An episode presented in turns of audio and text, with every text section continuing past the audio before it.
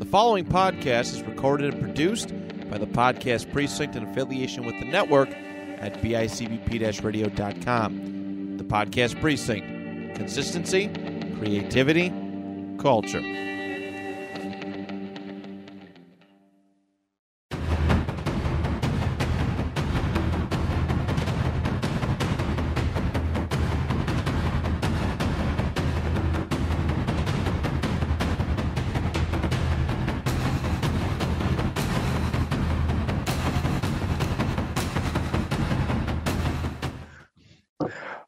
Everybody. Welcome to another episode here, the um, Kick Pod Podcast, the podcast dojo for inspirational martial arts talk. I am your host, TJ Williams, giving you the insider of my martial arts journey, discussing and analyzing martial arts based subjects, and highlighting martial artists of all styles, past, present, and future. And for those who just joined me for the first time, uh, this is a pre recorded episode. So, whatever I talk about in this episode will be either coming up or has already passed. And just thinking about it, how to start this episode off, we have finally reached the final month of the year. And um, of course, December is like definitely going to be one busy year because, of course, uh, Christmas is on its way. And from my count, it's about 22 days um let yeah so of course everybody's uh, in the store getting their last minute christmas gifts um of course ordering from amazon. And of course people are writing down their um new year's resolutions. I mean i know a lot of people are going to be hitting the gym in january but yeah so of course uh just talking about my condition i'm really looking forward to get back to the gym since my injury back in um august. And uh so uh, definitely my knees getting a little better yeah, because I know a lot. I've been keeping you guys posted, and you know I had surgery on my knee, and of course I've been taking a ton of therapy session. So I'm looking forward to get back to uh, my old self. But you know I'm not trying to rush it, and just taking things one step at a time. All right. So with that, with that being said, I got guests um, with me today. Of course, it's like easy. It's like great when you got a, a next door neighbor um, as a guest. Uh, he comes from Toronto, Ontario, Canada, and of course, uh, he's a, a, founder of Karate Unity, having 26 years of martial arts training, getting various. Uh, black belts in numerous styles, and his main goal is to unite martial arts martial artists throughout cross training and to improve their martial arts style. And lastly, here's a plus. He's also a podcaster like me, so this is definitely a plus. This is a double. All right, so let me introduce everybody to Chris Hanson. He decided to um, come on this show and um, at least talk about his um, life or his um, journey in martial arts. So, um, uh, so let's welcome him to the show. So, how are you doing there? Hey TJ, thanks for having me, man. Uh, oh, I'm doing great. So just uh, welcome everybody. Good afternoon, good morning, good evening, wherever you are in the world. Uh, thanks, TJ, for having me, man. I'm doing great. Um, it's a nice evening. Uh, I'm a little injured from. Uh, I, I, just came back from a, a, memorial seminar on the weekend there, um, and uh, yeah, it was intense, man. We uh, we we had like a four hour session, um, and it was a fundraiser for uh, ALS, which is like a Lou, Lou Gehrig's disease, and we were just basically. it was a it was a uh, a get together of uh, top Canadian martial artists to celebrate uh, lost uh, lost Canadian legends. Man, you know a lot a lot of teachers that we lost in our past, um, and we just wanted to get together and train and you know make some money for for a fundraiser. So it was a really good time. But I'm injured, my neck's a bit out. But uh, other than that, I'm doing great. Yeah. Uh, yeah, it's amazing. Like, well, I the, that's the thing though about us martial arts, like doing seminars, like you know, doing other um, styles of martial arts, and um, just these better of our um, other than our styles, like like learn something new that we can use like for self defense and everything else. You know, that's pretty much me when I'm going to the convention in um July. So yeah, we always have some guests coming. Like last year, we had um George George St. Pierre, which uh, of oh, course, yeah, yeah, Canadian guy, right on yeah and yeah, we had like a lot of um, good um people in our organization. And I'm doing seminars, so yeah, I know how it is with seminars. Yeah, it's always fun. Right. Oh, for, for sure. I mean, it was uh, it was a cool get together. I mean, that's my thing, you know, uh, bringing everybody together. I, I didn't organize it. Uh, one of uh, one of our guys in our in our network did, but uh, they just asked me to say. They said, you know, if you're free, come on down and uh, it was a great opportunity. There was kung fu guys there, jujitsu, uh, traditional Okinawan weapons, uh, practical karate uh, on my side, uh, Goju-Ryu, um, Shorin-Ryu. Uh, yeah, and, and uh, oh, it, it, was great. It was like a buffet, a buffet of training. Um, oh, oh yeah, yeah, yeah. Yeah, I think of Steve Harvey would say, um, you know, you can't complain about having a full plate when your goal is to eat. That's right. yeah. Right. Uh, all right, Chris, you're going to take us back in time with um, how you started martial arts, but uh, uh, but definitely the first question would be is um, describe yourself before martial arts. Basically, who were you? Well, um, so I started when I was ten, but before then, I was just a just a kid growing up in Scarborough, Ontario, which is like a a small city in uh, I guess you could say southeast of Toronto. Um, and uh, yeah, just a just a normal kid, but it, it was a racially tense time, a tense time. So I was the only Asian kid in my class. And so unfortunately, you know, it, it's a very typical boring story, but I was I was the only Asian kid and I was bullied like you won't believe everything from the color of my skin to the size of my ears to the food I ate to my grandma to you name it, man. Uh, the kind of music I listened to and uh, it really affected me and I I just noticed that I didn't I didn't want to go to school, so that I was a pretty peed off kid, pretty depressed. Um, and so my my dad saw this, and uh, yeah, he he said, "Listen, you got two choices, man. You can you can do hockey, uh, or you could do uh, karate." I didn't even know what the word karate is, uh, but but um, he said, uh, but but I knew what hockey was because all the bullies were in hockey all, all, all, the all the guys that bullied me on hockey go, no, I don't want to do hockey, dad. So I guess it's to be karate. So yeah, he, that's what life was like before, bullying and then martial arts. yeah. Yeah. Yeah, it almost sounds like my story because yeah, I started around when I was ten years old, and now I had the same bullying um, that I um, did had um, when um, when I was in school. So yeah, and it was just mostly because I was mostly obese. That's like people would pick on you because um, you were um obese, but you know that things were changing for me when I first started martial arts at ten years old, and like and pretty, yeah, that's pretty much me. You start pretty much in the like late nineties.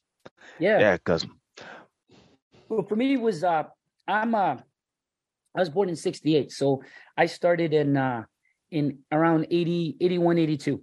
That's that's when I mm. started. Oh, excuse me. yeah, but yeah, ten years old. We I think we had the same start date. Start. Yeah. Eight. I mean, yeah. Yeah. Uh, no, but definitely. But definitely, you talk about all the tough guys um, um did um hockey. But yeah, if you were uh, if you're a fan of Cobra Kai, you know that's like uh yeah, you know you've seen the episode that you yep. know that's um baloney. yeah. Yeah. I, I like Cobra Kai. It was uh it was a good blast from the past. Kind of cheesy, but I think it was it, to guys that grew up with Karate Kid. We don't complain. Yeah, uh, yeah, yeah. Um, I'm I'm hoping that they have it on um, season six coming out because definitely those last five seasons were like amazing. Yeah, uh, man, I enjoyed it. Yeah. Yeah, honestly. Yeah. Yeah, honestly, I was going to meet um two more members of um Cobra Kai. They were supposed to come to Fan Expo, but they canceled out. I guess it was like uh because um there was like advertising for the new season because yeah before um Cobra Kai came out uh, yeah there was a fan expo but I guess they canceled out because they had other priorities but I'm sure I'm gonna see them again down the road I mean I already yeah, got three members yeah I already got like three members from the um Cobra Kai um Karate Kid um yeah series nice yeah yeah the thing great thing about that was um I made um William Zabka bow oh, oh, you you you met him? Yeah, him, um, um, uh, Ralph Macchio, and uh, Martin Kove. Yeah, I met those three. Oh, very nice. Yeah. uh, all right, so. Yeah. Uh, yeah, go ahead. Go ahead. No, no, no. Go ahead. Yeah, I'm good. Uh, all right, what was that one event that got you like interested in like um martial arts? I mean, when you got started. Well, um, it was it was the event. It was uh, it was the bullying. Um, yeah, like uh, there was a situ there was a lot of situations at school, but there was one situation in particular that to be honest, I, I did, I've never really talked about it online uh, with anyone. So you're the first person. Um, I usually talk about it in, in, in general, in general, but um, one day I was going to school, you know, my, my, my grandma and my dad, um, uh, wanted to cheer me up. So they bought me a bike, um, bought me a red CCM shiny bike. It was, uh, it, it was, uh, it didn't have any handbrakes, but it had like those coaster brakes where you can push back on. Was, you, you know, you know what I'm talking about? You, Yeah. you can't squeeze on them, but you can push back on on your legs and and and, and you slow down. But anyway, I, I love that bike, man, and uh, it was brand new. So uh, my grandma says, "Hey, this is this is yours. Take it to school. This and that." I went to school. I'm chaining up my bike, and uh, all these guys started started walking towards me, and I just you know I see every everything they're all coming towards me, and uh, they just rushed me and kicked my bike, scratched it all up. It went up against the fence, and I was in tears, man. You know, the bell rang and uh um everybody went went back to class and I was just just standing there in the field feeling like totally beaten, you know? Um and so I said enough's enough, man. I told my parents about this and uh my dad said, "Listen, you, you you're to have to do something about this and and uh yeah, I joined martial arts and and bro, when I when I first stepped foot in in that dojo, I saw black, white, yellow, Chinese, tall, small, fat, muscular, you name it, shy, tough, all kinds of people. I I took a breath in and I felt at home. And then uh, I said to myself, man, I ain't looking back. And uh, you know, because everybody had a story to say and we all shared that story and pushed each other hard man through the journey and so um yeah man that that was that was one event. And and the other event what what got me kind of really really excited about martial arts is uh one day i remember this distinctly man. I was 11 years old and uh my dad took me to a double feature. Um one of my relatives came by uh, from from england. The, whole family came. And so uh he likes martial arts this guy. So he took me to to a film. I've never seen a martial art film before my first martial art film when i was like i think around 10 or 11 was a double feature with jackie chan big brawl and enter the Oh. dragon right? Oh yeah. yeah man. It was a double feature bro. And i was like I, I didn't know anything about these two guys. So i i just walked in i had my popcorn i'm sitting down. Enter the dragon was shown last. So big brawl came on first and i'm going oh man this guy can move jackie right he's got all these acrobatic stuff. And i'm like oh this this is great. So i was excited. So then intermission came in and i was all pumped right? And then um then you know the screen got dark opened up. And then you know the opening scene right? Dun, dun, dun, Wah!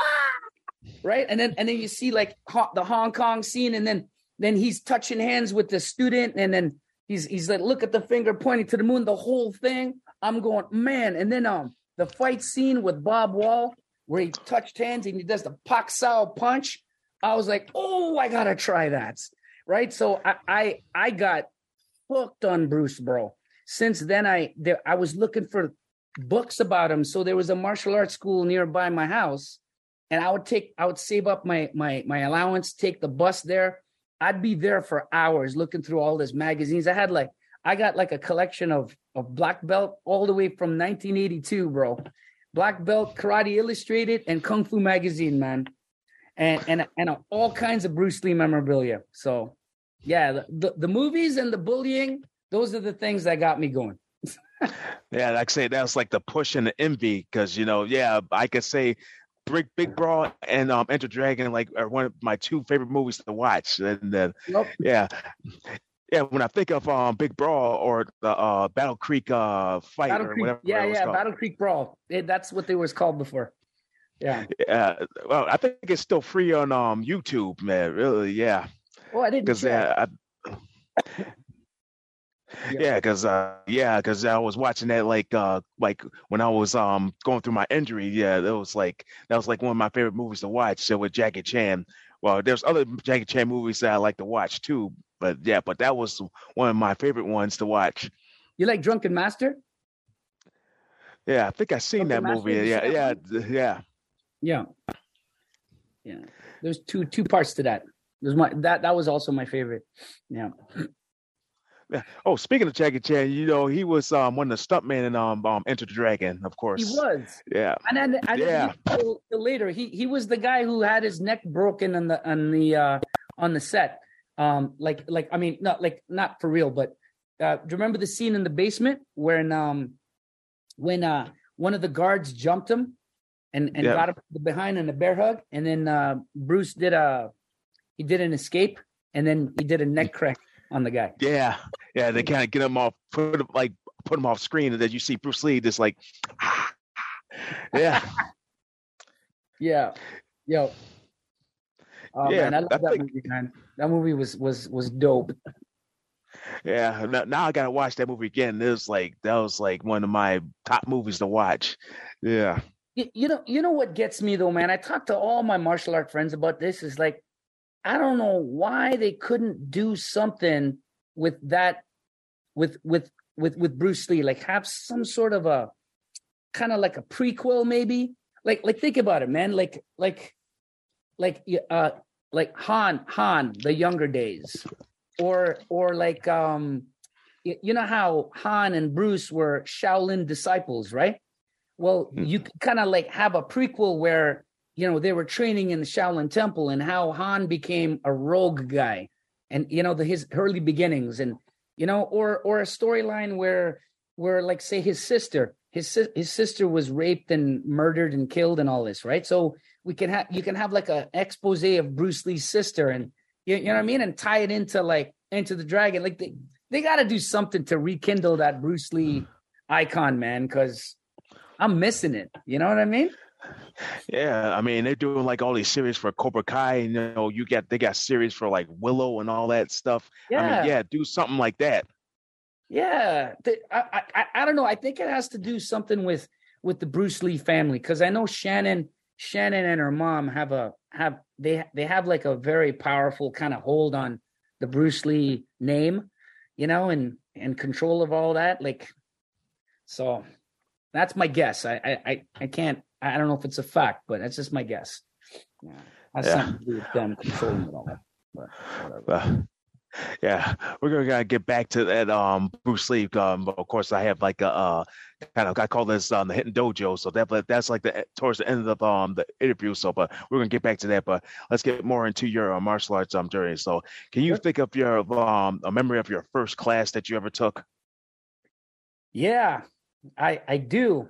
Um, so my first my first uh, class was in a karate class, a traditional karate class. Um, if you want to go way back, it, it was it was a community center program. It was a twenty week course. Um, my dad just you know wanted to get my foot wet in it, and I loved it. I chewed it up. I remember walking in and uh, doing uh, all kinds of craziness, like kihons on the line, you know, line drills, uh horse stance training for like you know um I, I remember those days but the days that were the the days that really hit me were when i actually so when that 20 week program was done i went to a legit karate school which is the uh the, the teacher who taught these guys at the community center. Like uh they said listen you um the teachers there said you got to go to my teacher which is kwai wong. So kwai wong still has a school in toronto toronto canada. He's a he's a Chinese man, um, but he was trained in Okinawa under Nagamine, and um, strong martial artist man. He was my first my first sensei uh, slash sifu, and he mixed uh, Tonglang Chuan, which is like a praying mantis style, with Shorin Ryu. So it was it was hard sops. It was so it was really good. So we he he he was also trained in Okinawa too. So he had a very hard regimented militaristic kind of training. So if you screwed around and talked over there, man, you'd get hit with a shinai. You know, you you you you'd have to have good alignment with your fists and stuff. Otherwise, you'd get wrapped on the knuckles with the sticks. Um, you know, like if you were to look at the training and the discipline back then versus now, all these guys would get lawsuit, man. You know what I mean? Yeah, Yeah, but I, I mean, I I came up from that, so that's all I know. So when I see when I see, and, and I don't mean this as a dig to anybody, but when I see kids classes now, I kind of just go, no, man, no, right? But but like because of the games and and and all, these things that they play, but I think you know, given given the way the kids are now they need they need their attention spans focused. So i think games will work as opposed to the military style of training. I don't think you're going to lose kids with that training right? So i guess it's an evolutionary step. But anyway yeah so the training the hard training from uh, wong's karate is is what i remember um horse stance training and getting hit with the stick yeah yeah, I pretty much can relate to like how things were years ago to what's now, because mostly it was the rise of technology, and um, of course, yeah, we're kind of losing these kids to uh, technology. You know, they want to be home with the tablets, uh, of yep. course, with the the video games. But you know, I kind of well, for me, that was I was like one of those kids. I was like I always wanted to get on those video games, but nevertheless, like nowadays, I kind of my attention is more on like things that are serious, like I, I, let's just say I become retired when it comes to video games. You know, of course, that's that's that's my part of growing up. But yeah, I could see, yeah, like but today, I mean, we don't want to treat these kids like we're going out to war. I mean, but yet it's, it's almost a war to say that we want you to like be careful or be aware of what's going out there because you know everything out there happening. Of course, in my area, of course, there's like a lot of shootings and a lot of uh, kidnapping, and you know, I don't want my students to be the statistics of that. You know, I always not on them like same like um like being hard on them. I just want them to understand that you know your life is a big priority. I mean, if you have a jar, you got you have golf balls, you have um, small pebbles, and you have uh, sand. What which one would you put in the jar first? And then you know if they think they can put the, the sand in first, you know, they won't have any room for everything else, like the golf balls and the and the pebbles. So yeah. Well, that's a good analogy, man. Yeah. Yeah. Yeah, yeah I always yeah. tell them like the most important. Even I talk about like their schoolwork. Like I say, the things that you learn in school can apply to martial arts. I mean, you know, there's a history behind everything. Of course, there's a science and a, a language, and yet sometimes a little uh, arithmetic or math into. So I tell them the importance of school as well as the importance of martial arts. So they both have a comparison. You're a good man. I appreciate that because uh, I, am a school teacher by trade. Uh, that's my day job. Yeah. So I uh, when you tell me all this stuff, I've got a big smile on my face. You know what I mean? Yeah, yeah. And also thinking about my injury that me um getting like injured like back in um August. You know, always want to. Also, it's important to be um knowledgeable in anatomy because I always tell my students like um, about like the muscles that they're using for techniques and um, the spots you want to hit for like uh, certain techniques. Like I give them like an example, like you know where the external occipital protuberance is, and then you know they have that confused look on their face, and uh, my um, instructor has like a big skeleton um in uh in one of the rooms and i just like go over there and show them like where the spot that you're going to hit for like techniques so yeah so they have an idea. So i want them to have a visual of the anatomy. Oh that's important for sure. I mean that's old school training too. Like uh uh masters uh would learn about how to heal the body so they can break it.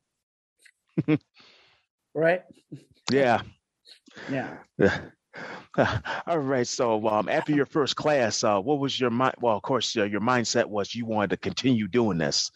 Yeah. Yeah. I, I, uh, well, when I, excuse me, I, am kind of fighting off a, a chest, uh, a chest cold. So I'll try to cough away from the microphone. But, um, yeah, um, yeah, my mindset, uh, so my first class, first few classes actually, after, after that, I, I was hooked, man.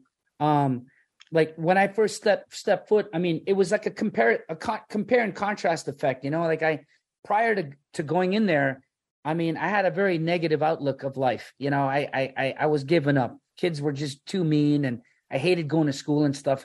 And then I stepped foot in a dojo where everybody's welcoming, and it was a tough environment, but you were pushed in a positive way.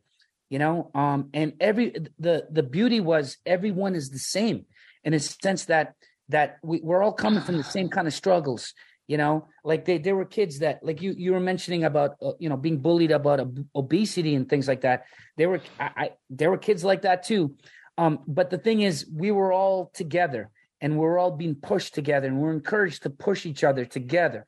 That whole unity piece, right, was fostered at a very small age. So, uh, the, anyway, the, the the moment I started st- it stepped foot into that environment, um, just uh, how could I say? I was obsessed with it.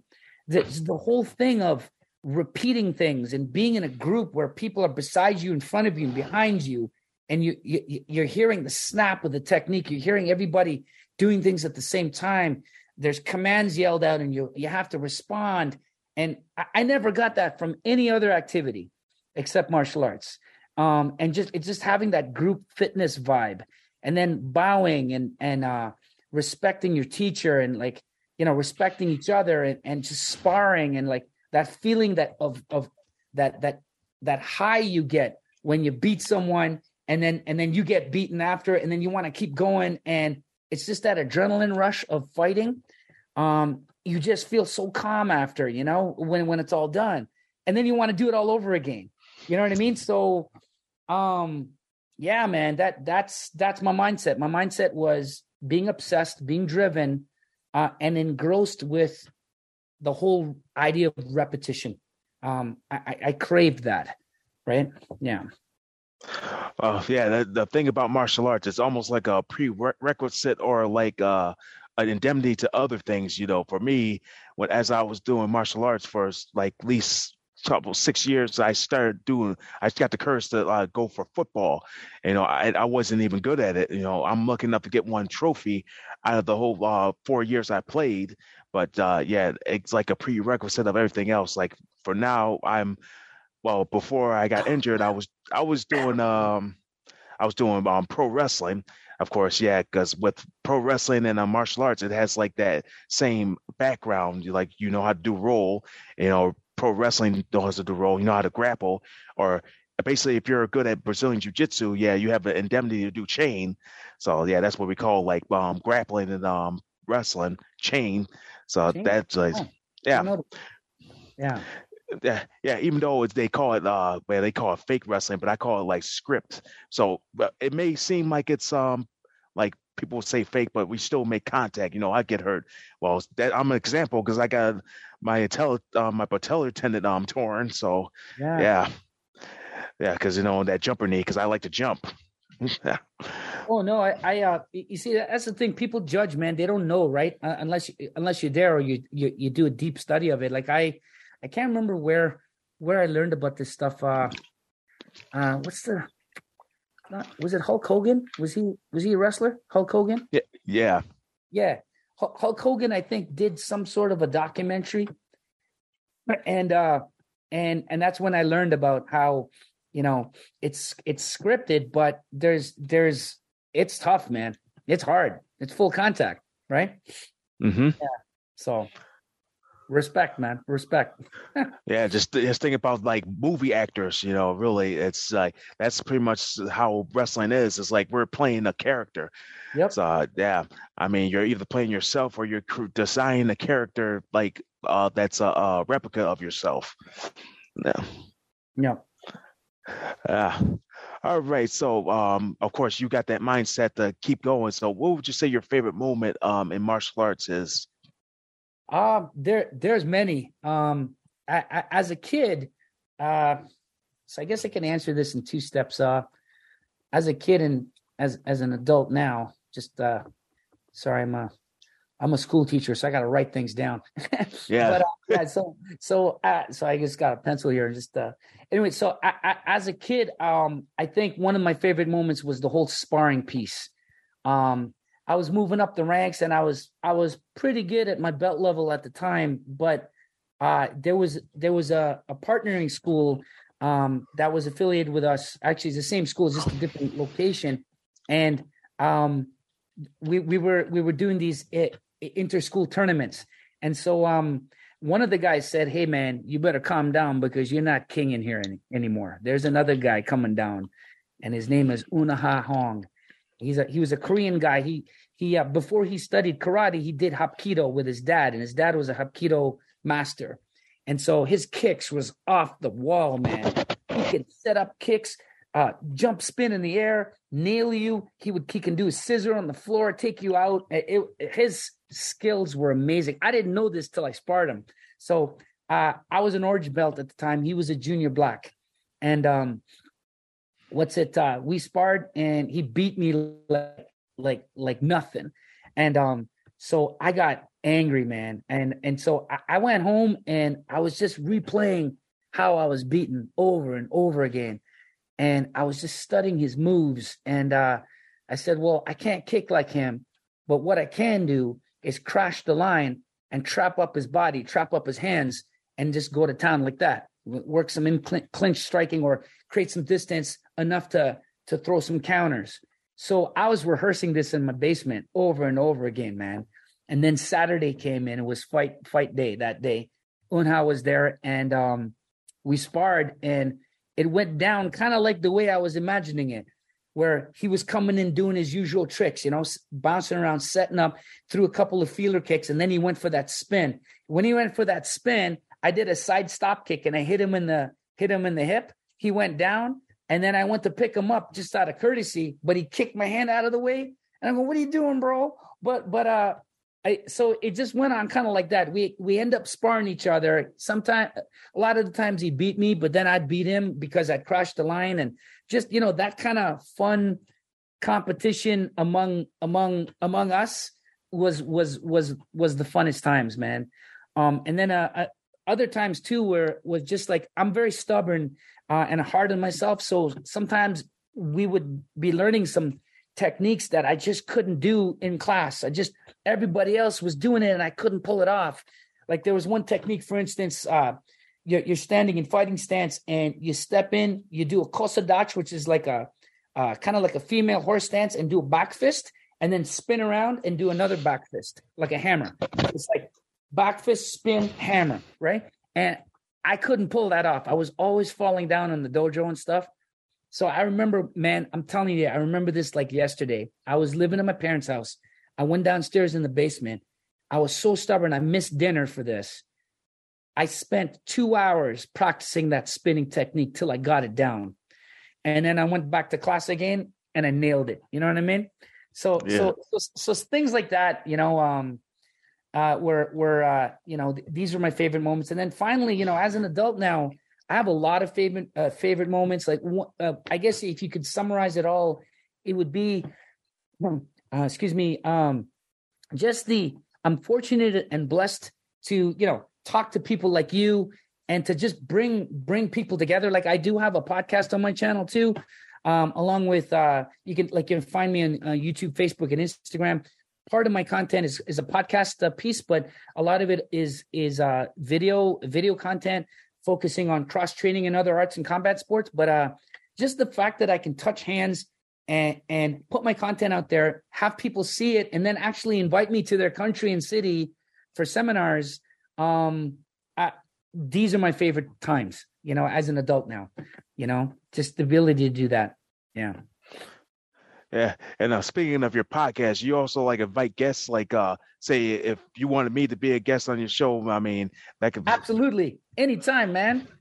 Oh yeah. yeah. like so far this year, I've been invited to like three podcasts. And like, you, have you heard of uh, Master Motivation? No, I haven't.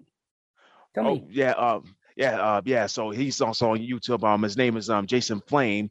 Yeah, he's a martial artist, a podcaster, and even a pro wrestler like me. So I was on this show like uh back in September. So yeah, he's very he had like pretty much good guests like uh Chris uh, uh. Yeah, so if you know Mortal Co- if you uh, watch the movie Mortal Kombat, he was Scorpion. yeah. Oh, cool.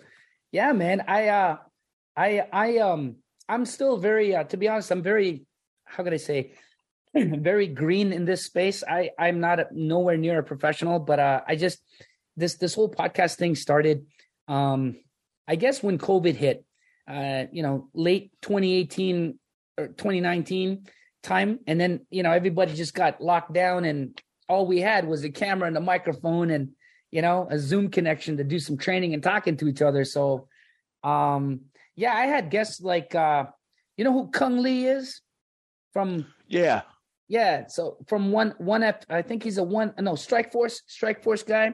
So I had Cung Le Uh, he's also a former UFC champ. So I had him. I had uh, John Hackleman, who's a UFC UFC fight coach to to Chuck Liddell. Um, I had uh, Bas Rutten. You, you know Bas Rutten? Bas Rutten. Bas. Yeah, I got. He's a UFC UFC fighter too. Um, big in Europe. Um, a pankration pankration fighter. Um, I'll send you some some links. I'll send you the link to the video. But great guy, yeah. man. He um he's currently residing in California, and he still teaches and stuff. He's a killer. He's just a killer, and and he's I think he's in his sixties now, and he's still in amazing shape. You know. Um. Yeah. yeah so I mean, I, I was blessed to have a couple of guys like that on my channel, and you know, but I I to be honest, I I I have a I have a family and I'm married and I have a kid a young kid so it's it's really hard to to hustle you know to to get everybody together and because it takes time away from from uh, from family time. So it's a balance yeah.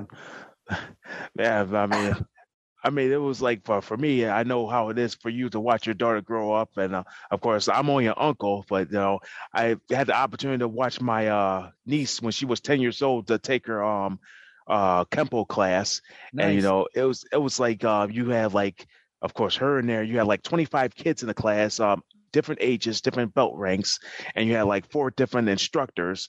And, you know, I'm sitting there just watching, and you know. I'm I'm just there to like see my niece like take class because you know it's just it's me, it's almost like her just kind of like um follow my footsteps uh taking class and you know I mean, it was only a short period. I mean, of course, uh, she had to quit, and uh, of course, uh, but I mean, she's pretty much athletic now. I mean, doing volleyball, you know, she has a job. I mean, she's growing up real good. I just so glad I got to see her after the pandemic um dropped.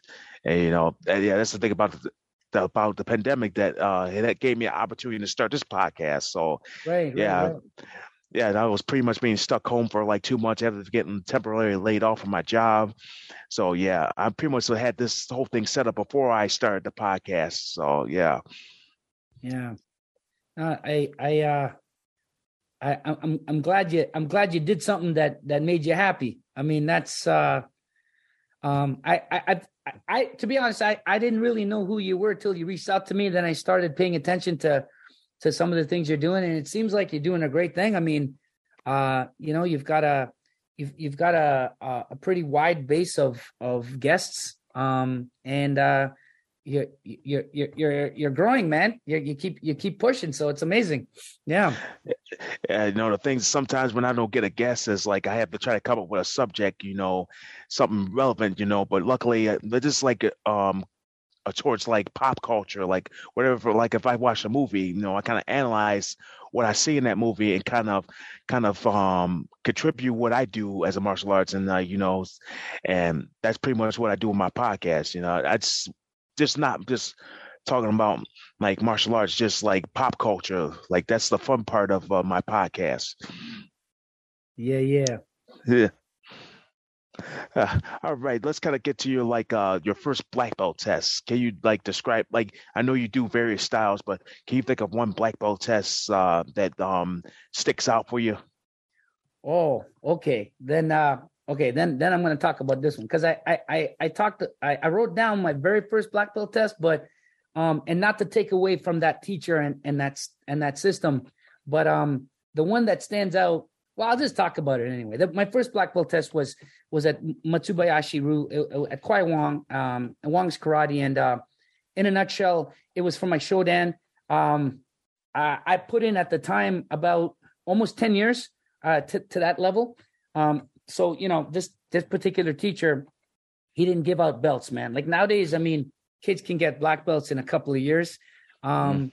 I, I'm not going to criticize that. It's just it's just the way of the land. Um, but uh, you know, old schoolers like us, when we look back, we're going, "How, man? How? How? Why?" You know. But it is what it is.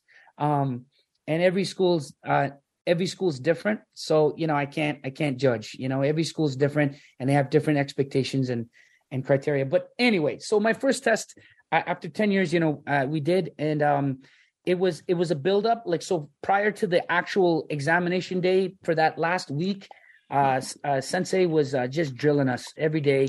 You know, we we'd have to come in and double up on our classes and stuff just to show some resilience and things and teach and things things like that. And then just just go through the heavy training. And then we did the test. The test was i think uh two hours um for my first dan.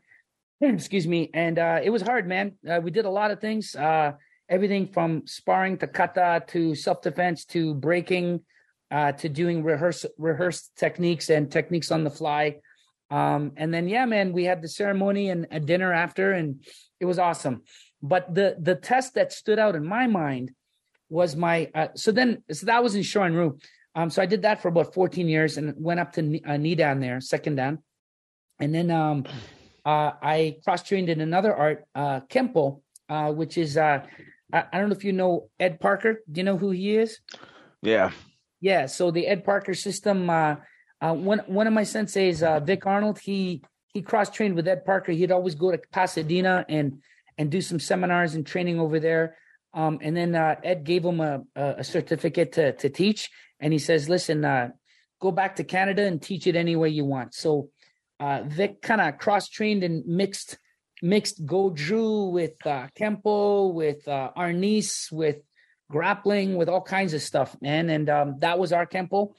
And his tests were brutal. So um, for my Sandan test, my third Dan, um, it was a 12 hour test.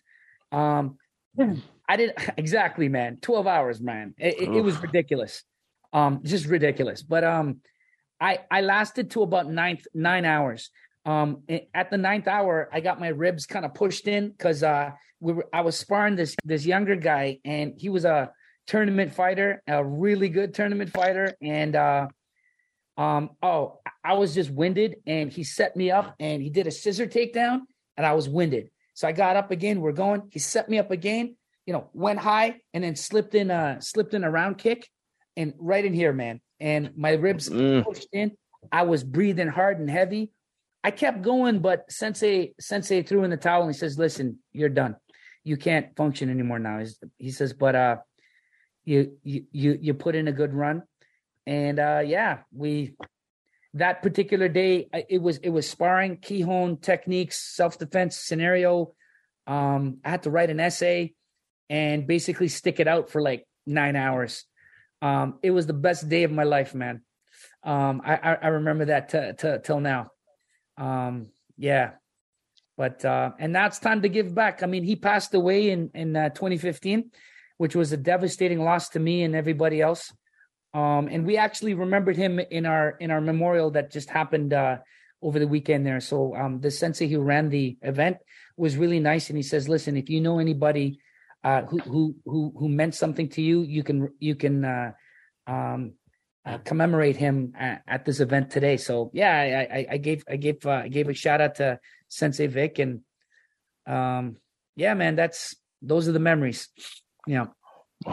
Oh wow! I mean, the way you talk about how you describe your black belt test, that's almost similar to what I had to go through. I mean, for me, yeah, like when I did my first degree, it was like, well, things. The thing I did for my first degree was a lot different than what I did for my uh my fourth degree test because um of course our organization we um basically uh changed things around for the black belt test we basically are like testing things out like we want to test uh students endurance But i could tell you my last black belt test, I mean, of course, that was my like my last physical test before like my next rank, which is uh master rank, which I'll be going for in July. So for with that, I mean, at least with the the master rank, I don't have to worry about doing any physical work. Just uh, I have to do like uh, a hmm. course, like uh, a a development course, and and then from there, I get the thumbs up from our um, grandmaster um, Chuck Norris, oh. to yeah go for it. Yeah. So yeah, the style I strain it. oh wow! Okay. Yeah, so yeah, the uh, yeah, so I trained the Chuck Norris system. Of course, uh, I, I w- would be a dream to actually be trained by Chuck Norris, but yeah. Have but, you, you met know, him? Have you met him before? Oh, many times. I mean, okay. we have like like every July we have our uh, convention in Las Vegas. So either you can like mostly it's expensive, but uh, mostly when you go, it's like he's like the uh, honorary guest at least. Um, and like like on Sundays we have like a photo op, and you know you of course you have to pay for the photo op for to have picture with um uh, Mr. Norris and um his brother um Aaron Norris. Aaron, so right. yeah. Yeah. So so well so far, like uh, of course, I have like four pictures with him. That basically for my degrees, like I have a picture with him, my first degree, second degree, third degree, fourth degree, and hopefully when I get my fifth degree, I'll have another picture with him. So yeah, I want to.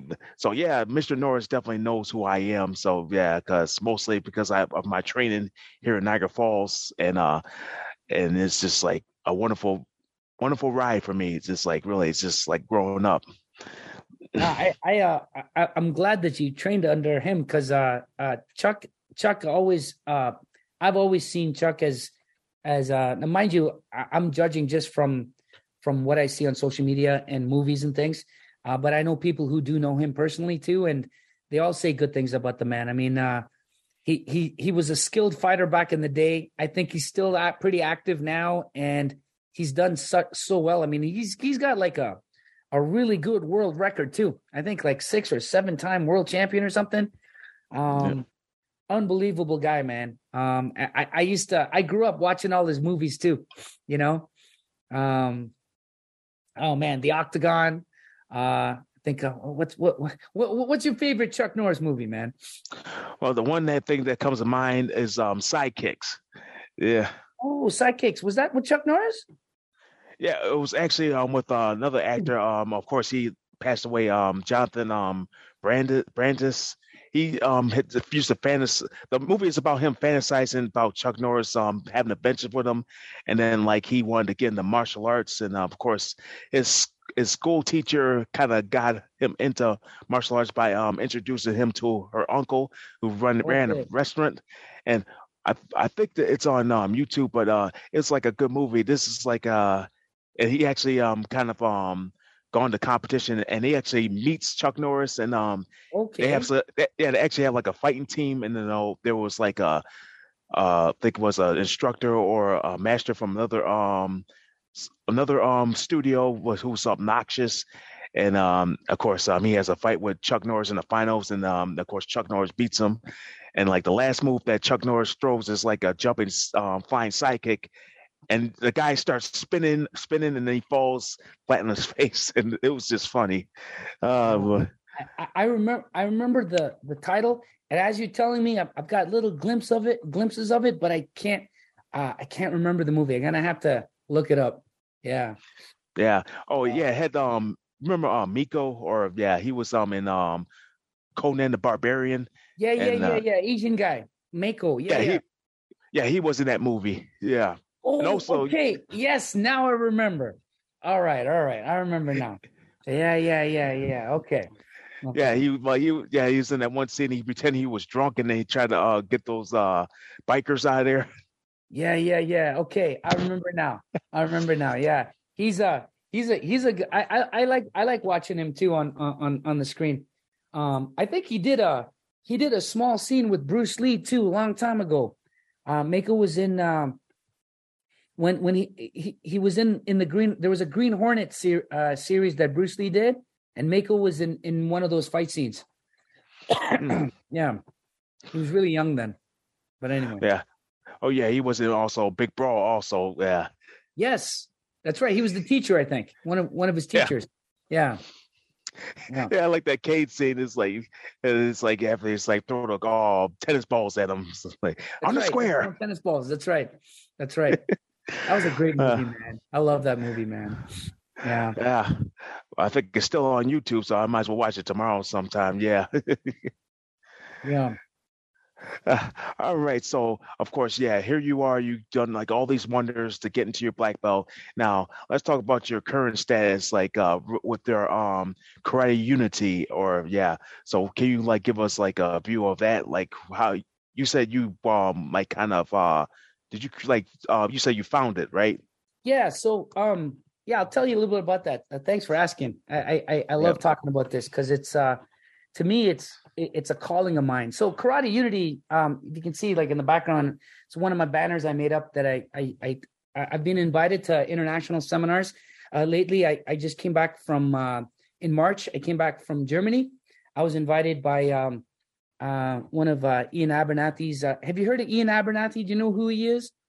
Oh yeah, I took a couple seminars um with him. So yeah, I know he's good with um being the bunkai of um the bunkai guy. Yeah, yeah. He, uh, he's he's a he's a hardcore karate man. Um, he's uh he's I think he's he trained with uh, uh Geoff Thompson, Peter Consterdine, and and all all those guys in Britain that that do hardcore uh hardcore martial uh, karate. Um, he came from that camp, you know. Um, and anyway, I'm I'm certified under him recently. Uh so I got my fourth Dan through him. Um, I did my test uh, up in the UK, uh, so I went up there to to to do all that. And uh, um, what's it? Um, shout out to uh, uh Christian uh, Vedevart from Germany. He uh, he kind of put me on the map uh, uh, to to get into the European market to to do international seminars there. So um, I so anyway, uh, let me backtrack. So this whole karate unity thing started, I'd say, informally way back in the 90s when we were training in clubs and we were uh, a, a few of us were kind of like moving around doing stuff and the moment we changed things up we changed the range or crash in or or change up a technique and broke out of the script of the technique things would fall apart uh, you know like we would have a i found one of the biggest problems with traditional martial arts is we like to stay in our comfort zone of of technique. So you know we we we do all these sequences, and then the moment you break free from it, it you know there there's no solution, right? Uh, whereas in combat sports like boxing, wrestling, uh, kickboxing, sambo, uh, you know, uh, sports like that, Muay Thai, uh, for example, it's it's it's the applications are very obvious you know and and and you know you don't have to decipher any bunkai or anything like that right? So so uh cross training. So I started cross training with guys uh, under the table. We couldn't cross train at clubs because we weren't allowed to. It was very traditional. So in in the change rooms, we would exchange. Uh, we didn't have any cell phones or anything. So at the time, this is like the '80s, '90s, right? So we we would we would have pieces of paper going, "Yo, man, uh, here's my number. Let's we'll hook up on the weekend at your garage. Let's do some training, this and that. We'll bring some boxing gloves and this and that and try things out. And it was crazy, man. So we we would have like garage training, you know, backyard training, and uh, that's when Unity started. Everybody like we met boxers, grapplers, JKD guys, Muay Thai guys, uh, Krav Maga people, and uh, one thing led to another, and uh, I ended up training at their at their gyms and uh, it, it, was it was history in the making. And so now I've I've made so many so many friends in this network, and I decided to formally put myself out there. Uh, I think I started this, you know, early uh, sorry, uh, early uh, 2019. Uh, I started Karate Unity um, as a little dinky YouTube podcast thingy and i would just like meet meet a bunch of people online and throw out some really raw uh amateur kind of videos and uh, about cross training um, and how karate can be um, studied or your base art can be studied much better if you trained with a whole bunch of other people too who are doing the same things but will give you different perspectives on your training right? And so um this was this was this was a formula that was working for me and for everybody else. And so we we decided to come together. So now Karate Unity now is is is an official uh, uh, learning and teaching um, a learning and teaching collective um, based on cross training that consists of traditional martial artists, combat sport players, and tactical combative instructors. Um, and so this mix of these three kind of camps, we we all share seminars together. We teach each other. We grade each other's students um, and we provide different perspectives from different arts and combat sports um, and just to grow our own art right? So um, so yeah that started in 2019 i put out some little dinky videos and podcasts and people started to talk to each other and one thing led to another. I got an invite from germany. Um, i went there and things just started to kind of explode in a way. Um, and um, and now i'm kind of uh, turning down work because, like I said to you, I'm a I'm a full time uh, uh, school teacher, so I you know that's my pretty much my nine to five kind of thing. Uh, I'm a husband and I'm a I'm a dad too, and um, if I'm gonna be on the road doing this seminar thing, I'm gonna be divorced, bro. you know? yeah, I, mean? I understand. so I mean, I I I made a I made a pact with my wife and I and my and my daughter. I said, listen, um, I'll, I'll be on the road like like internationally, maybe once to twice a year, um, and the rest will be just you know uh, local gigs. Like I teach, I, I'm talking to you right now from my dojo. This is my home dojo, um, and I I uh, like I teach out of my house type of thing, and um, I also uh, you know travel locally to teach. And uh, they fly me out um, internationally too. Um, but like i said to you like i i can't afford to do that regularly because it's just too much uh, for me uh, for my family but yeah that's karate unity in a nutshell and you know you can find me on facebook youtube and instagram and i i try to post uh maybe two videos a month i know it's not a lot but uh you know um and then i'm pretty active on instagram and facebook so yeah, just getting content out there when I can. And I, I, I really enjoy, I enjoy the online community. Yeah. I mean, you're going to get uh, difficult people on there, but I kind of gravitate towards the positive people. And I've been getting a lot of, um, lately, you know, inbox direct, direct messages saying, Hey, Chris, man, keep up the good work, asking me for requests. And, um, you know, and it's just, I have to manage it all, you know, it's, it's, it's, it's a one man show. So it's kind of hard, you know, but I do what I can.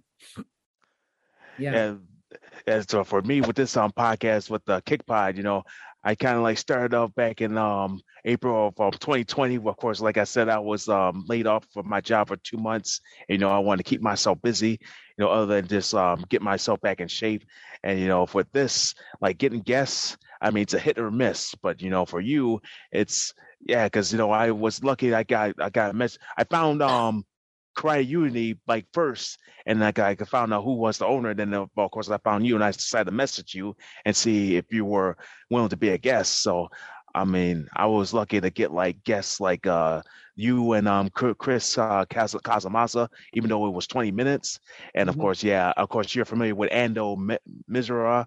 Yeah, Ando, yeah. Ando, uh, I was on his podcast, uh, I think uh, once or twice, and he was on mine. So he's he's a friend. He, he's a good virtual friend of mine. Yeah.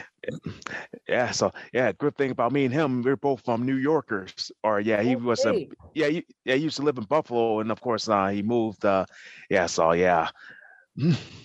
oh, that's right. That's right. He was from Buffalo. He told me that, and he's been to Toronto a couple of times too. He's a a very positive person. Like uh, if it comes to like one, the first person I think of who's who's like the most positive martial artist guy, it's Ando, man. 100%. Yeah, I usually I usually catch this um like uh reels on um um um um uh, uh Instagram. Yeah, it's like yes. he has all the positive messages. Like that's like almost the same thing I tell my students. So yeah, yeah, he definitely has uh, a good structure for himself. Oh yeah, I uh we we we communicated a while back just very loosely uh, in terms of uh, collaborating together. So uh, we're we're thinking of doing some some sort of seminar in, in the future. So it'll be nice. Uh, I, either he'll come here or I'll go there. But uh, I'd love to work with the man. So yeah, yeah. Uh, all right. So who would you say you look up to in this journey? Oh, um, well, I'll I'll never forget my I'll never forget my teachers and mentors. Uh, as I said to you, my first my first teacher is was Kwai Wong, um, and um, we didn't really we he, he, was my first teacher. He got me into the martial arts, and uh, you know later on we kind of uh, how could I say it was just one of those one of those things where I kind of uh, drifted drifted in a sense that um, when I started seeing what else was out there, I just naturally gravitated towards uh, you know, so I had another teacher. Uh, his name is Vic Arnold, and uh, he's the one who passed away at, at, twenty at twenty fifteen. And um, it just it's just the way it is, you know. Um, I loved my first teacher. Uh, I'm not going to forget him, but I I I I became I'm more compatible with the second teacher. Like Vic, Vic and I, I guess you could say, we're very free free spirited people. He he would never have an issue with me cross training in another club uh, his thing was, listen, uh, if you're training with me, he goes, put in your time with me, and he goes, uh, t- till you till you understand what I'm all about. And he goes, but um, at any point in time when you feel comfortable, uh, he goes, you can leave the nest. And he says, I er, encourage you. He says, because that's what I did. I cross trained with different artists, and I always came back. Uh, and and it's like tasting tasting food. You know, you you you, you sample certain things, you bring it back, and it's a buffet. You know, and you enjoy it together with with your classmates and your teachers. So this was the kind of thing that I fell in love with because naturally speaking, I'm a very uh how can I say creative and analytical and also uh, uh not impatient but kind of antsy you know like I, I i i i i eat up something and then i got to try something else out um and i got to keep moving. I got to keep stimulated you know and that's just the kind of student that i am. I mean um I, I i i'm a school teacher for a living so i i understand different kind of learning styles. And so the the kind of student i was was this kind of student you know always needing needing stimulation. Um and um um I, I i need i needed to be free. I couldn't stick to a prescription. You know i needed i needed to have uh, the ability to freestyle and and do things. And and sensei arnold gave me that that outlet. And you know i'm not knocking my first teacher but um it was kind of like a stepping stone in my journey. You know i i i, I met uh, kwai wong and i'll never forget him you know? Um i haven't ke- kept in touch with him since i got my second degree uh for various reasons but uh um you know i i hope he him and his organization is doing well. Um i understand i think he's still alive but um my uh yeah i i'm not turning back. I mean I, i'm happy with where i'm at now. And uh so yeah in a nutshell those two individuals kwai wong and vic arnold uh for putting me on the traditional martial art path. Um and then then of course you know there's there's my family. My my my my wife is uh is is is my ult- ultimate i could say safe haven because she totally supports um my my craziness in the martial arts you know because she's she's a school teacher too but she's also a, a hardcore fitness buff. Sorry. Um she um she's a CanFit Pro uh, certified professional. She teaches fitness classes after school. Um she she travels all over the place and and does that kind of stuff. She does she's yoga certified and all that. So Mm-hmm. she respects the idea of me drilling down on my passion as much as I, you know, respect her passion too. So um yeah, these are these are the people that I that I uh that's helped me on on my journey and I look up to. Yeah. Yeah, that's also my indemnity to uh, fitness. Um, of course, uh, I'm certified in AFA, uh, the Right, right, athletic. right. Yeah, and and also do um Les Mills um body combat. So Yes, Les Yeah. Mills, right. Right. uh, good life, I think. Yeah. yeah, I mean that that was like a fun experience with Les Mills. Uh, of course, yeah, when I first took that um body combat class, I mean I was like, this is something I wanted to do, and then it got me the courage to actually uh go and um get certified in it. You know, for and once I was certified, let's just say I became like the sensation of um body combat. It's like I end up teaching one gym, and then for next, you know, people were asking me to sub for them in other gyms, and then from there, of course, uh, Crunch kind of took over, and I had to like go someplace else uh, to uh, do body combat. But you know, I always made an impact in um doing that, so that was that was fun.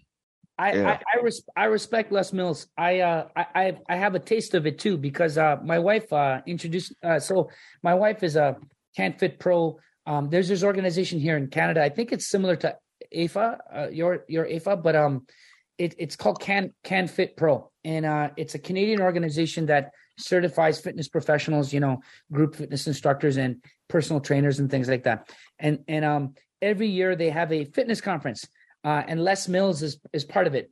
Um, and so uh, we went there. There's this big uh, studio, and they had the big screens. All the Les Mill uh, trainers were there with their microphones and everything.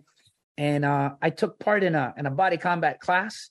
Oh man, it was great. It was really good. Um, you know, it, it, they they went through an evolution. Correct me if I'm wrong. In the beginning, when they started up, it was very prescriptive, and um, I, I- found their their techniques kind of kind of like kind of like a Tae Bo kind of thing.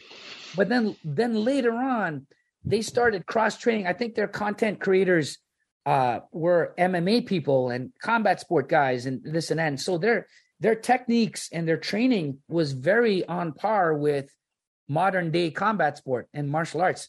So um it's legit, man. Les Mills let Les Mills uh techniques are it's legit. I I like it. I like it. Yeah. Yeah, I got my like favorite um tracks I like to do. Mostly the Muay Thai track. That's like because I always have that jumping knee, and I always like yeah, yeah. that jumping. Yeah. yeah, yeah, yeah, yeah. Yeah, jumping techniques they, they take a lot out of you, man. Yeah. Yeah. Yeah, that's the thing about the um, jumping techniques. It really burns the calories. Hundred percent, because it's an expensive movement, right? You're you're using you're using your whole core right? And and your quad and hip rotation and all that, and yeah, it gasses you out quick. Yeah, yeah, yeah. Well, see, how I am once I heal, so I get. I mean, I want to be back to my old self. Yeah. Yeah, yeah. I I I wish you a speedy recovery, man. I uh, I know how knee. Well, I shouldn't say I know how. I've never had a knee injury, but I know people who've had knee injuries, man, and it it can take time it can take time, you know. Yeah. Well, yeah, just uh, take it one step at a time. Yeah, man. Slow, slow and steady wins the race. Right. yeah. All right. So before we kind of get to our um hidden dojo segment of the interview, uh, what is the what's inspirational quote best describes your journey? Oh man, um, there's a lot, but uh, um, lately, uh, so if you remember uh, I told you I I went to Germany, and uh, thanks to Christian uh, Vedevart, shout out to you, brother. Um, he he's one of Iain Abernethy's guys, and uh, anyway, uh, I met a whole bunch. So that's the beauty of, of Karate Unity, you know, like it's like one big hub of martial artists. It's like a, a friend network, you know. It's great, and um, so so so I got a German posse now. So I got I got I got guys in Germany and girls, uh, ladies in Germany that we we stay in touch. All these martial artists, and uh, uh, one of which I, I keep in touch on a regular basis. Uh, his name is um, um, Martin Kudzia, uh, and he, his his social media is uh, Karate Neuss, uh, N E U S S, um, and uh, Onsoi Dojo's uh, Shimo Shimo uh, Tolo. He's the he's the head of that. And uh, anyway, these two guys along with Christian and and and, and those guys, um, we stay in touch a lot. So we're always talking. Martin and I, like we we talk to each other on a daily basis now. It's crazy. That it's it's it's the beauty of social media, right? Um, so he he's been constantly dropping these concepts to my head, and one of the things that that that that he constantly talks about is he says, um, you know, life is a sequence of nows, and he and he keeps mentioning that, you know, and, and it's amazing. Like so think about it. Your life is is a, is a snapshot. It's a sequences of nows. So so when you when you when you're living your life, you know you you you just live in the now. You fulfill. You, you soak up all of the amazingness that's there, and you you capture all the opportunities that's given to you every single day. You know, I mean, it's a it's a very common truth, but it, it's it's it's this is something that's resonating with me every day. I mean, I mean, think about it. I'm talking to you today. I'm having a great time so far, you know, and, and this is this, I'm blessed. I'm grateful, man. You know, I'm grateful you reached out. There's a reason for this. And you know what? You're gonna be on my channel next, man. I've just written mm-hmm. it down. I just written it down. You know, I'm gonna invite you we're gonna we're gonna make some noise. But um, yeah, so life is a sequence of nows. Um, and then another thing that he's been mentioning, uh, you know, Martin Kudzia Sensei, he says, you know, you got to know your why. Like we've been thinking about that, you know, a lot, and we've been mentioning that. It's been coming up in all the conversations. You got to know your why, and and you know, this is an underlying force. You know, like you'll realize too. The more the more you the more guests you have on, and the more you you're doing your craft, you're gonna realize that there's a reason driving you. There's a reason why you're doing all this you know? Like for me it's it's the pure love of of reaching out to other martial artists. It's it's it's getting everybody to realize that we're speaking a common language here. You know it doesn't matter if you're doing karate or tai chi or boxing or or or or muay thai. I mean look if you strip off all the names and you take a look at the biomechanical principles every single martial art and combat sport is functioning based on the same principles you know ground, ground reaction force, hip rotation, snap, uh, you know, uh, uh, movement, m- muscular, muscular, uh, you know, endurance, all these things. I mean, every athletic endeavor uses them, you know? Um, and so, you know, once you've reached that level, you, you can have a, an amazing conversation with everyone, you know, and, and there'll be no prejudice, right? And so like, I mean, that's the, that's, that's what, that's where, where it's at for me. It's like knowing my why. And that's another, um, inspirational quote is, is know your why, right? Uh, along with, uh, life is a, a sequence of nows. Yeah. Those two. Man, that pretty much makes sense. Of uh, yeah, yeah, you're pretty much living your life with new opportunities. You know, I'm out there looking for new opportunities. You know, it's just I want to at least grow. Well, other than staying in the same place, uh, kind of grow and get myself out there. You know, yeah, it's like with meeting. Well, you know, my goal with um with this um podcast is like at least try to get somebody. Well, actually, I did get a guest that's like what grew up in um, central New York and he lives in Japan. So of course, uh, yeah, me and him are discussing like uh, getting him on a podcast. I know it's like for it's like tougher because um, you know, right, right now it's morning time over in Japan. So yeah, and uh, of course it's dark over here. So yeah, so it's based on his availability. So eventually mm. I'll be able to get him on a show and he could tell us about his style and um, of course living in Japan. Oh, that would be great. Yeah, yeah that, that would be great, man. Yeah, the, the the the time zone thing too is can be tricky. But hey, if you guys could like come up with some sort of mutual uh, understanding of time, and I don't see why that can't that can't happen, right? Yeah. yeah, pretty much like they said in um, Gremlins 2. And that's like if you're eating something as you're in a time zone and you cross the time zone, you know it's always midnight somewhere. So yeah. yep. That's right. Mm. Okay. Ah, oh man, that's definitely amazing. Uh, okay, ladies and gentlemen, uh, we have reached our hidden dojo uh, segment of the uh, interview. So I kind of got this idea from watching um, a Larry King um, episode or Larry King now um, with Mr. T. So yeah, it was um, it's I kind of got this idea like this is the fun part of uh my podcast. So we get to get the um hear the fun parts of uh Chris um and it's pretty much uh well let's just say uh, side of martial arts. All right, so are you ready for this? Yeah, man, let's do this. All right, so here's the first question: the best advice you ever gotten, and who said it? Oh, uh, well, my grandma, man, she she would uh she uh, she's she's gone now, but uh she'd always say, "A friend in need is a friend indeed." You know, she she'd always say that. You know, and and uh, she kind of gave me the definition of of of true friends. You know, true friends are are they're always there no matter what. And no matter what's going on in your life they they know what's going on. They know what's up you know? So yeah. Um my grandma. A friend in need yeah. is a friend indeed. That's what she would say.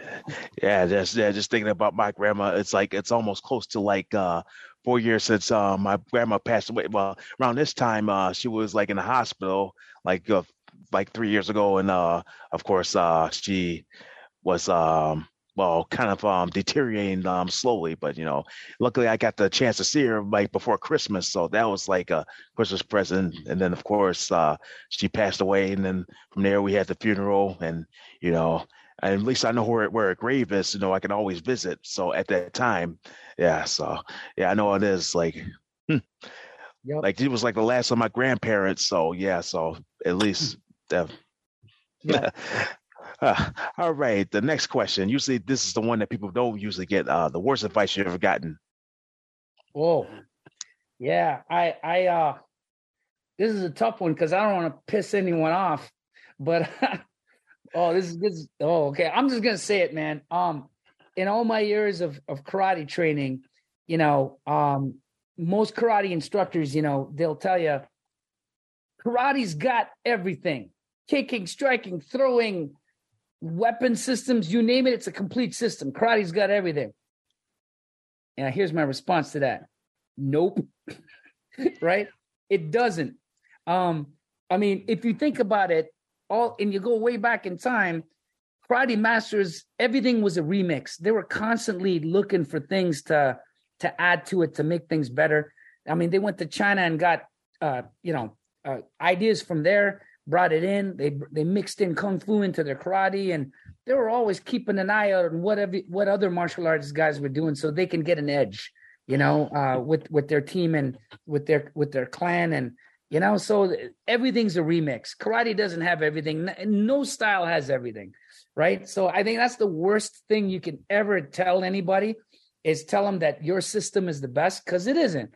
Your system is good for certain things, but if you want to get a holistic picture, you gotta cross train like everybody else does, man. I mean, think about it. You go to school, you go to school and you learn, you learn a, you learn a bunch of, you, you learn education, but you're learning education from different teachers.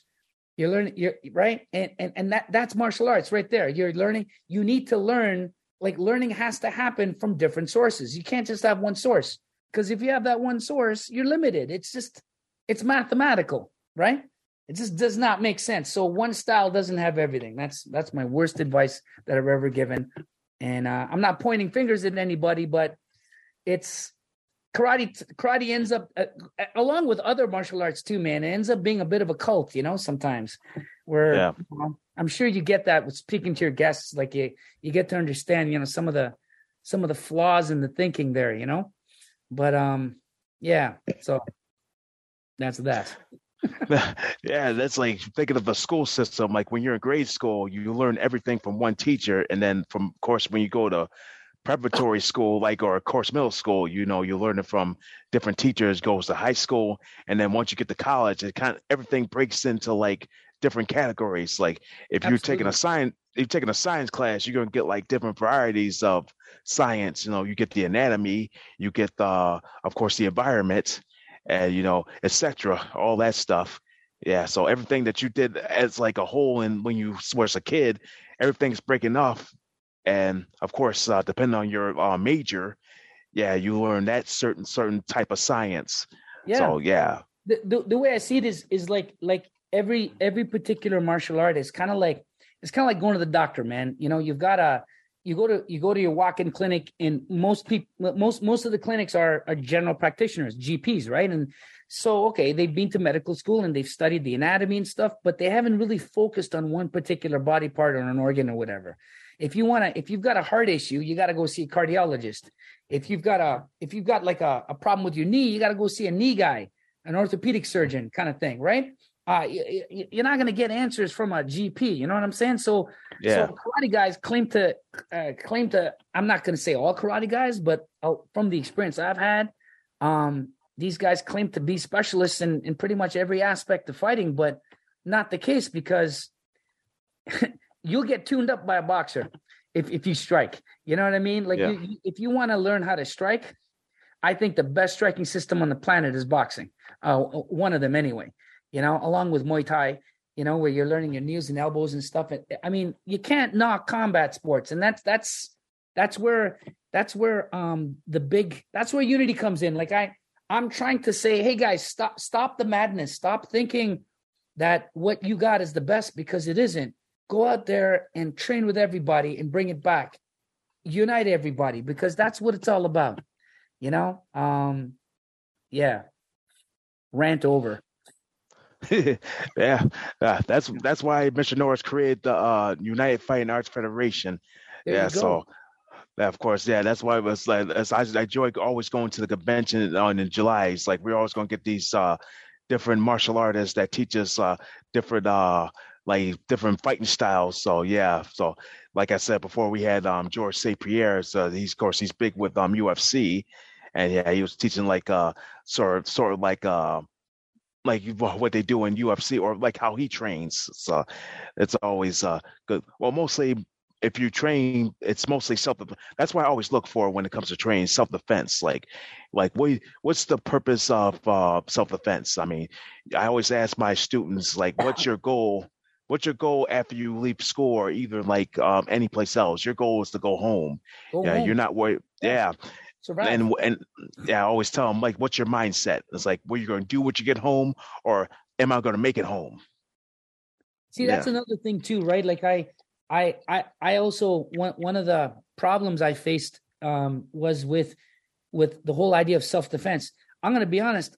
A lot of the stuff that I trained fell apart under pressure when I when I trained with with uh, guys that did this thing for a living. So, for example, one of in, in the Karate Unity Network, I'm blessed to have uh, tactical combative instructors, guys that guys that are law enforcement in law enforcement from various levels, like every, everything from traffic cops all the way to special force operators, right? Um, and uh, these guys see all kinds of violence at different levels every day, right? Um, and so they're great guys to have in your network because they'll call your BS. You know, like a, a lot of the a lot of the bunkai that we would do, they'd be just standing there in the corner looking at looking at us going, "Nope," right? And and and you know, of course, I get all defensive and I go, "Show me, show me why," and they they prove my prove me wrong in seconds. You know, a lot of a lot of the stuff we we did as and we called self defense, uh, you know, um, had too many beats. Like we would okay against a haymaker punch, for for instance, would block, strike the hand, hit, grab, knee, elbow, turn the guy, foot sweep, down, couple of punches and out, right? Um, the, these these guys who who deal with violence on a daily basis, they're going, bro, what you're doing is a kata still. It, it, if you want to use this in a self defense situation, you got to be out by the third beat. It's like that punch comes in, you got to be crashing in. You're crashing into stopping this guy, right? Uh, you ballistically hit, and then you got to be out by the third beat. Eh, at, at, eh, you know, eh, at, at most by the third beat. You know, if you can end it earlier, great. So, man, that was a game changer to me. You know what I'm saying? Like, so, so, yeah. To your point, self defense is so important, and and knowing knowing that you got to do this to go home is so important too. Like, but the thing is, you see, when you train in schools where they teach you all these curriculums that where you have all these extended techniques and stuff you begin to believe that that's the that's what it's all about until you get your ass handed to you by other people you know? Mm-hmm. um and and you know that can go either way. You give up or you just say okay hey show me that. I want to learn that. You know? Yeah. Um yeah yeah so after all after all of the work is done how would you reward yourself i kind of call this a guilty pleasure Oh, bro. Oh, I want to talk about this. Okay, so so there's a, do you know what bu- bubble tea is? Boba tea. You yeah. know what that is?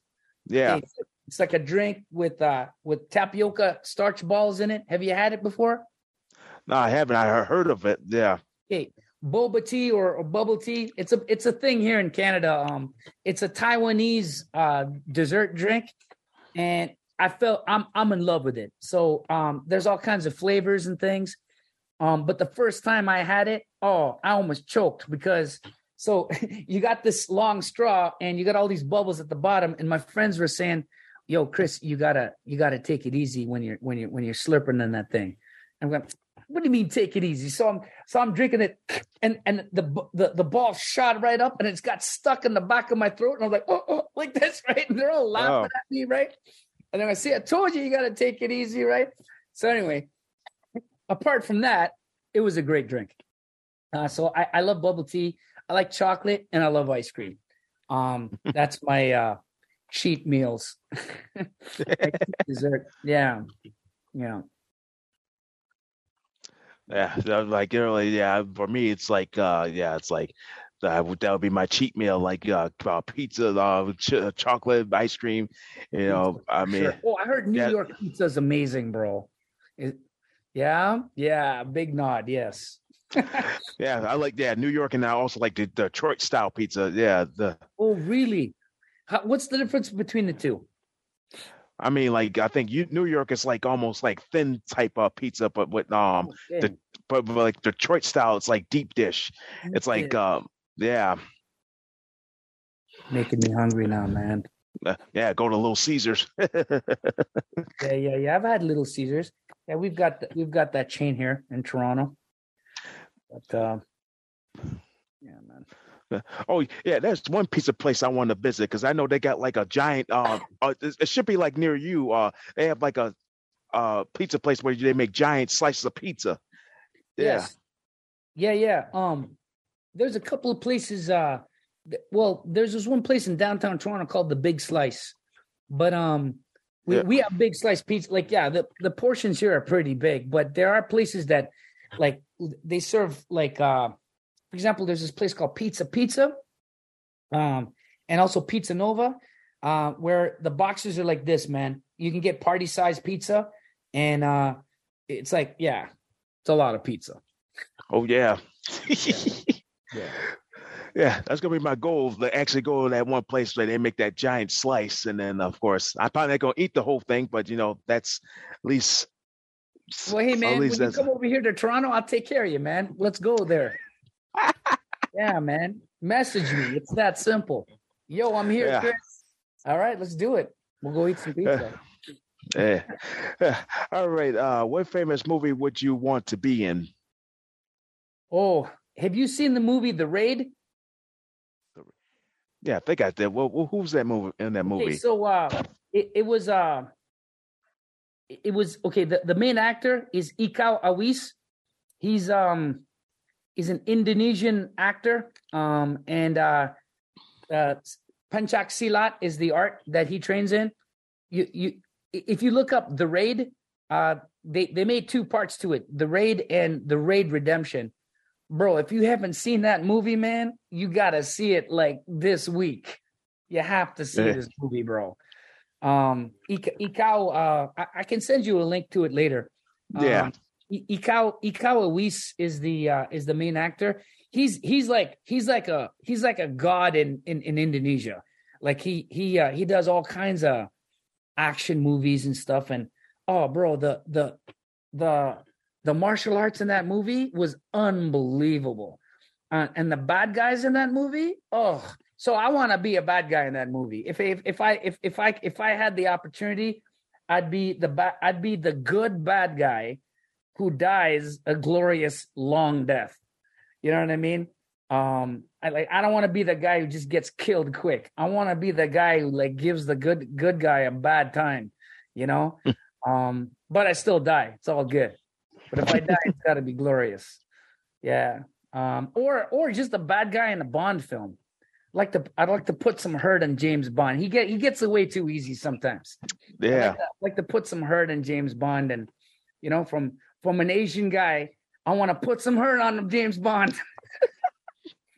Yeah. He said, "Who's, who's be- that Asian guy putting on hurt on James Bond? Who's that guy? You know what I'm saying? Yeah, I just want to just just just a fantasy, and then I wake up, have some pizza.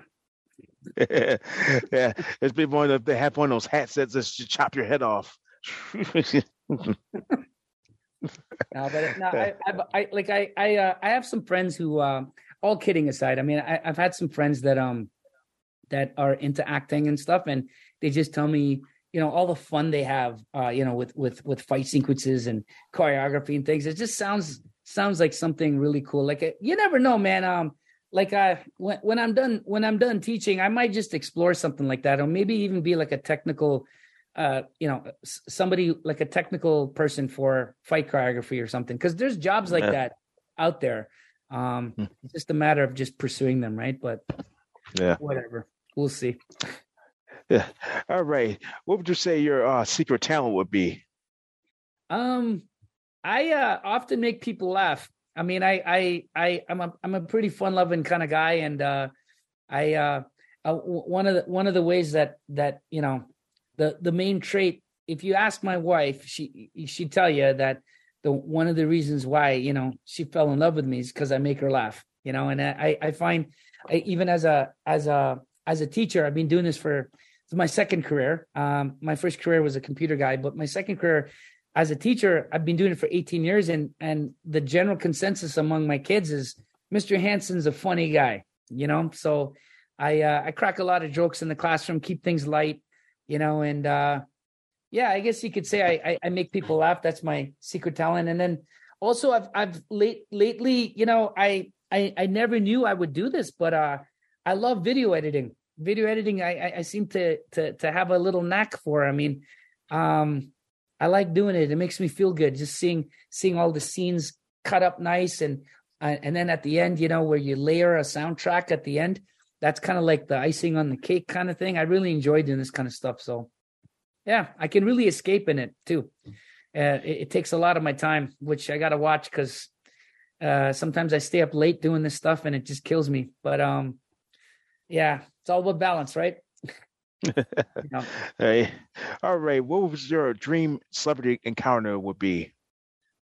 Um, I uh, yeah, I wrote some notes to this. Um, I I, I heard a lot about Keanu Reeves. I mean, first of all, I I, I love his movies. Um, I um, I really loved how he uh, his his part in uh in the Matrix, uh, for example.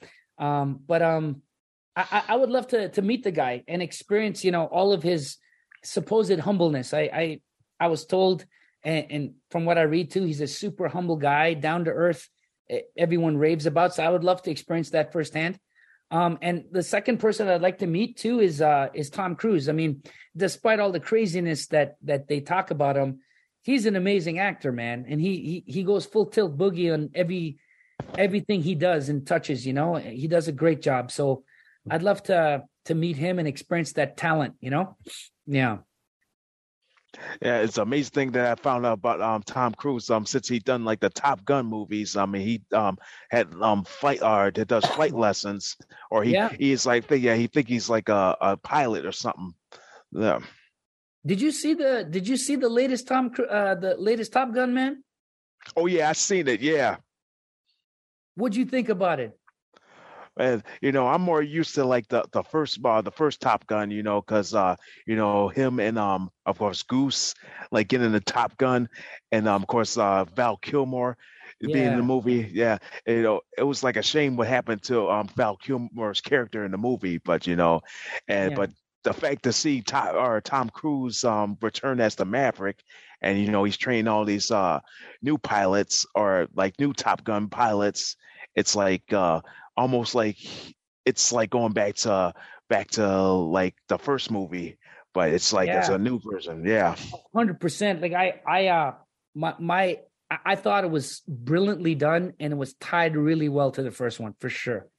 Um, everything from like the opening scene to like, uh, to to the soundtrack to to like the fight sequences and just oh, it was so good. It was so good. I loved it. I love that movie. Yeah. Yeah. Oh, it was a shame that um one of the actors that was in the first movie, um Clarence Gilyard, passed away um recently. So right. yeah. And yeah, yeah, you see him in like Walker Texas Ranger and um other movies. Yeah. It's just I don't I don't remember that actor. Well, I think if I if I look it up, I'll probably recognize it. But I well, can't remember yeah. off the top of my head. Yeah. Well, if you well, if you seen the, like the second Karate Kid, you, you see him like trying to chop the the the the the ice, and he doesn't oh. do it, and then yeah. Oh, that guy. Okay, okay. Yeah, yeah, yeah, yeah. Okay, I think I know now. Yeah. Yeah. So he recently passed away. So yeah. Uh, all right. Here's the final question. Uh, where do you see yourself ten years from now? Ten years from now. Well, see. Um, well, I wrote down some ideas here. Um, well, re- re- retired from elementary school teaching for sure. Um, I'm I'll be 50, 54 in December.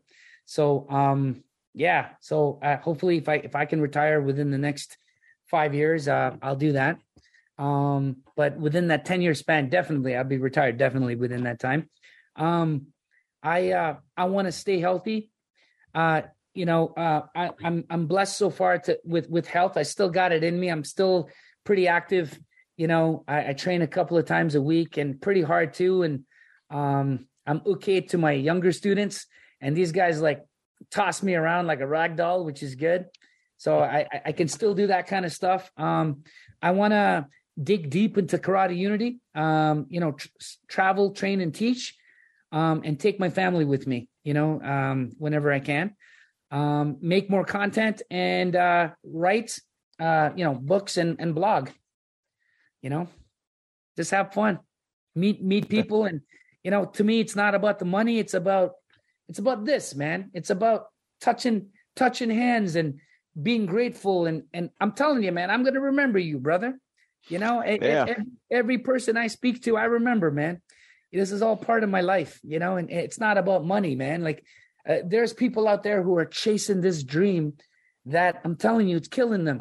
You know, it's killing them. And I, I, I, I am a, I'm a no one to say that, but I can see it. It's killing them. You know, like marriages are falling apart. You know, this and that, and you know they're they're getting out of shape, and you know, um, they're not happy people, man. They're chasing this dream that, um, it's not a dream. you know, and and, and so you know the, the way I see it is, you know, if in 10 years um i've already thought about it already and it's happening now slowly. Like i'm i'm migrating more to taking karate unity internationally and just meeting people and touching hands with different people learning from them tasting food you know and just enjoying life with my family. You know it's about friendships and relationships brother. That's uh that's number one for me you know? Um yeah yeah, I can pretty much see like you know it's not not all about money. It's about really getting like helping people out. You know, I'm not gonna be a sucker to turn down somebody give me a million dollars toward my podcast, but you know I'm not gonna use that all that money towards myself. You know, I got my uh, of course I've been trained with uh my uh instructor for like 25 or 26 years. You know, I know he's like he's in need of um trying to build his empire and you know, I'm kind of if I'm if I was willing to get that money, I would um put that towards like his um studio or maybe even donate to people that really need it. And you know, yeah. you know, you got you got kids in the hospital or sickness. You know, and when I was doing wrestling, you know, I went visit went to visit the children's hospital. You know, this one kid I can't remember. He had the same name as me. Oh, he had like uh stage four uh stage four cancer and you know, he's uh, he, good thing he's um in remission right now. And oh, you know, and um, yeah, so it was like really seeing that these kids like lose their chance to live because of these um cancers and these diseases. And you know, it's like feels like sometimes you can't do anything about it, but one thing you don't give up on the kids that are that are meant to live. Oh, 100%. That that is a good cause, man. Same here, man. You know, if I I I always uh, tell my my my family and my good friends, you know, if I excuse me, if I come in come into some big money or whatever, it's going to prior, priorities are, you know, I'm going to take care of the people who need it. You know, I mean, that that that's important, especially like kids. You know, I I uh I'm very sensitive to this topic because I I teach kids for a living, right? And uh this particular year has been a hard year, not only on them but for me. I I two two two two families um two kids for example. Um one lost one is now officially orphaned okay? The the lost the mother and lost the father. Lost the lost the lost the the mother first uh, to cancer and then shortly after the father right? And so now this kid is officially orphaned. Um and then uh, the other the other kid who's good friends with each they're good friends with each other. She lost uh, her dad recently you know, and so she just has a mom now. So I mean, like, I'm, I'm telling you, man, suffering is a thing. It's a real thing, and you know, you, you gotta you gotta look out and and you, if if you recognize that that everyone's going through something, you know, it, we we would put a lot of things in perspective and not worry about a lot of things. You know, we would just kind of just be humble and help each other. You know, I mean, because we need it. Every single person needs it, man we all need help, man. We all need need to be there for each other, you know. So yeah. Yeah, just thinking about it when you know, when I got hurt, you know, luckily my mother was retired and you know, like throughout my uh like having surgery and um, recovering until I was able to walk, you know, she was always with me, seeing if I was okay and you know, really checking on me, just uh help me out like uh yeah, at least getting back on my feet. You know, I'm very lucky that she is retired now. I mean, if she wasn't retired, she probably had to um, sacrifice her time away from work just to check on me. But you know, for me, I have that um, good build. You know, I was prepared to know what's coming because you know, you know, if you know the risk when you do physical activity like sports.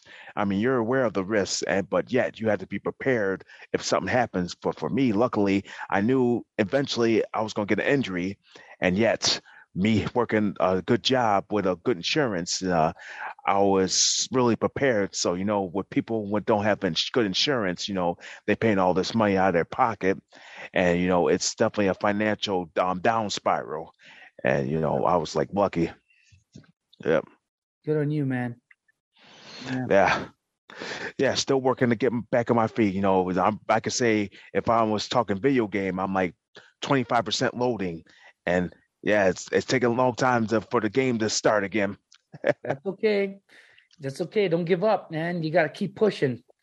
If, you know, everything will, will have its time. Yeah. Yeah. And when you talk about the kids um, that um, you're teaching that go on orphan, no, just I think about one student that was uh, actually adopted.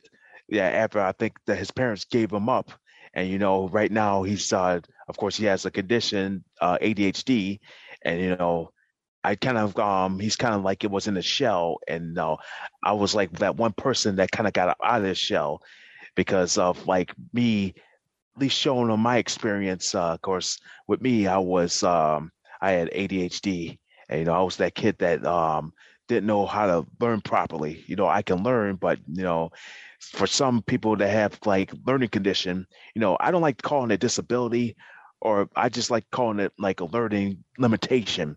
Yeah. You know, you could you could still learn, but yet your learning is limited. Yeah. Yeah, no, hundred percent, man. I uh I, I tell you, man, it, it it takes uh it takes a lot of patience to to to deal with people. You know, um, like the I I uh, as I get older, I I'm starting to, you know, I'm getting a lot of practice in it because you know, in, in teaching, you're dealing with kids, parents, uh, all kinds of different teachers, the public. You know, it's it's you get lots of practice dealing with people. You your patience gets trained really well. You know, and you begin to uh, you begin to understand you know it's an empathy exercise. You begin to understand people's struggles better and better you know as as you get older uh, in this game. So um, yeah I'm, I'm, I'm lucky for teaching. You know that's one thing one thing that uh it, it's equipped me with is is understanding people you know uh, better and better each day you know. Um it's a good thing and it's helped me with my martial arts. So yeah most definitely. Oh, okay, Chris. Uh, thank you very much for joining me on this episode. And is there any last words you'd like to tell our listeners out there? I just want to say I'm I, am grateful. I, am really glad you reached out to me. Uh, remember to treat each other with kindness and respect. We're all going through something, and uh, you know, not one style is is is the best. Go out there, cross train with others. Um, at the end of the day, we're we're we you'll realize, you know, when you put in enough time in your in your main martial art, you realize that all martial arts and combat sports are speaking pretty much the same language, just just for different contexts and different purposes, really. And once you, uh, so there's more similarities than differences, and once you understand that, you you'll begin to understand the reason for the differences, and you won't use those differences as as something to segregate uh, different practices, you'll you'll you'll you'll begin to embrace more, you know. And um, yeah, if you want to know more about that stuff, follow me on Facebook, Instagram, and YouTube, and that's that's what's I'm all, that's what I'm all about. Uh, you know, that's the message I, I'm preaching over there. Yeah. Yeah, amazing. Uh, and thank you again for joining me on this podcast. So definitely hope everything goes well for you. And um, of course, you gotta take care of that cold. I know I used I had it like a couple weeks ago. I know it's a long process. Yeah. Yeah, I've been chugging at it for two weeks, but it's kind of hard to shake because every single kid in my class is sick. you know. But anyway, no, I appreciate that, man. And I'm gonna have I'm gonna have to get you on on, on my podcast next too. So put a big note here. Um, yeah. Right. So yeah, I'm trying to find another opening. So yeah, so we could get this down. So definitely, it's a two way street here. yeah, man. So when uh, when are you gonna post this and stuff? Well, I'm uh, of course uh, the the, I usually uh, post a episode on on Thursday. It gets posted. I have to uh, get the audio to the um, editor because uh, I'm part of a podcast group. So okay. I give it I give it to the editor like around Wednesday, and then uh, he'll have it posted on um, Thursday. So definitely this Thursday, uh, check out the bi bicbpradio.com um, website. Yeah, if you could if you can give me a reminder when that's out, but I'll check it out too, and and uh, I'm looking forward to hearing this. It'll be great. Yeah. All right, I'm gonna do my little closing for the uh the podcast. All right, all right. For those who just to- uh, join me, uh, tune into my previous episodes on bicbpradio.com, Apple Podcasts, and Spotify. And I'll see you next time for another episode here at the Kick Pod Podcast. This is your host, TJ Williams, bowing you out.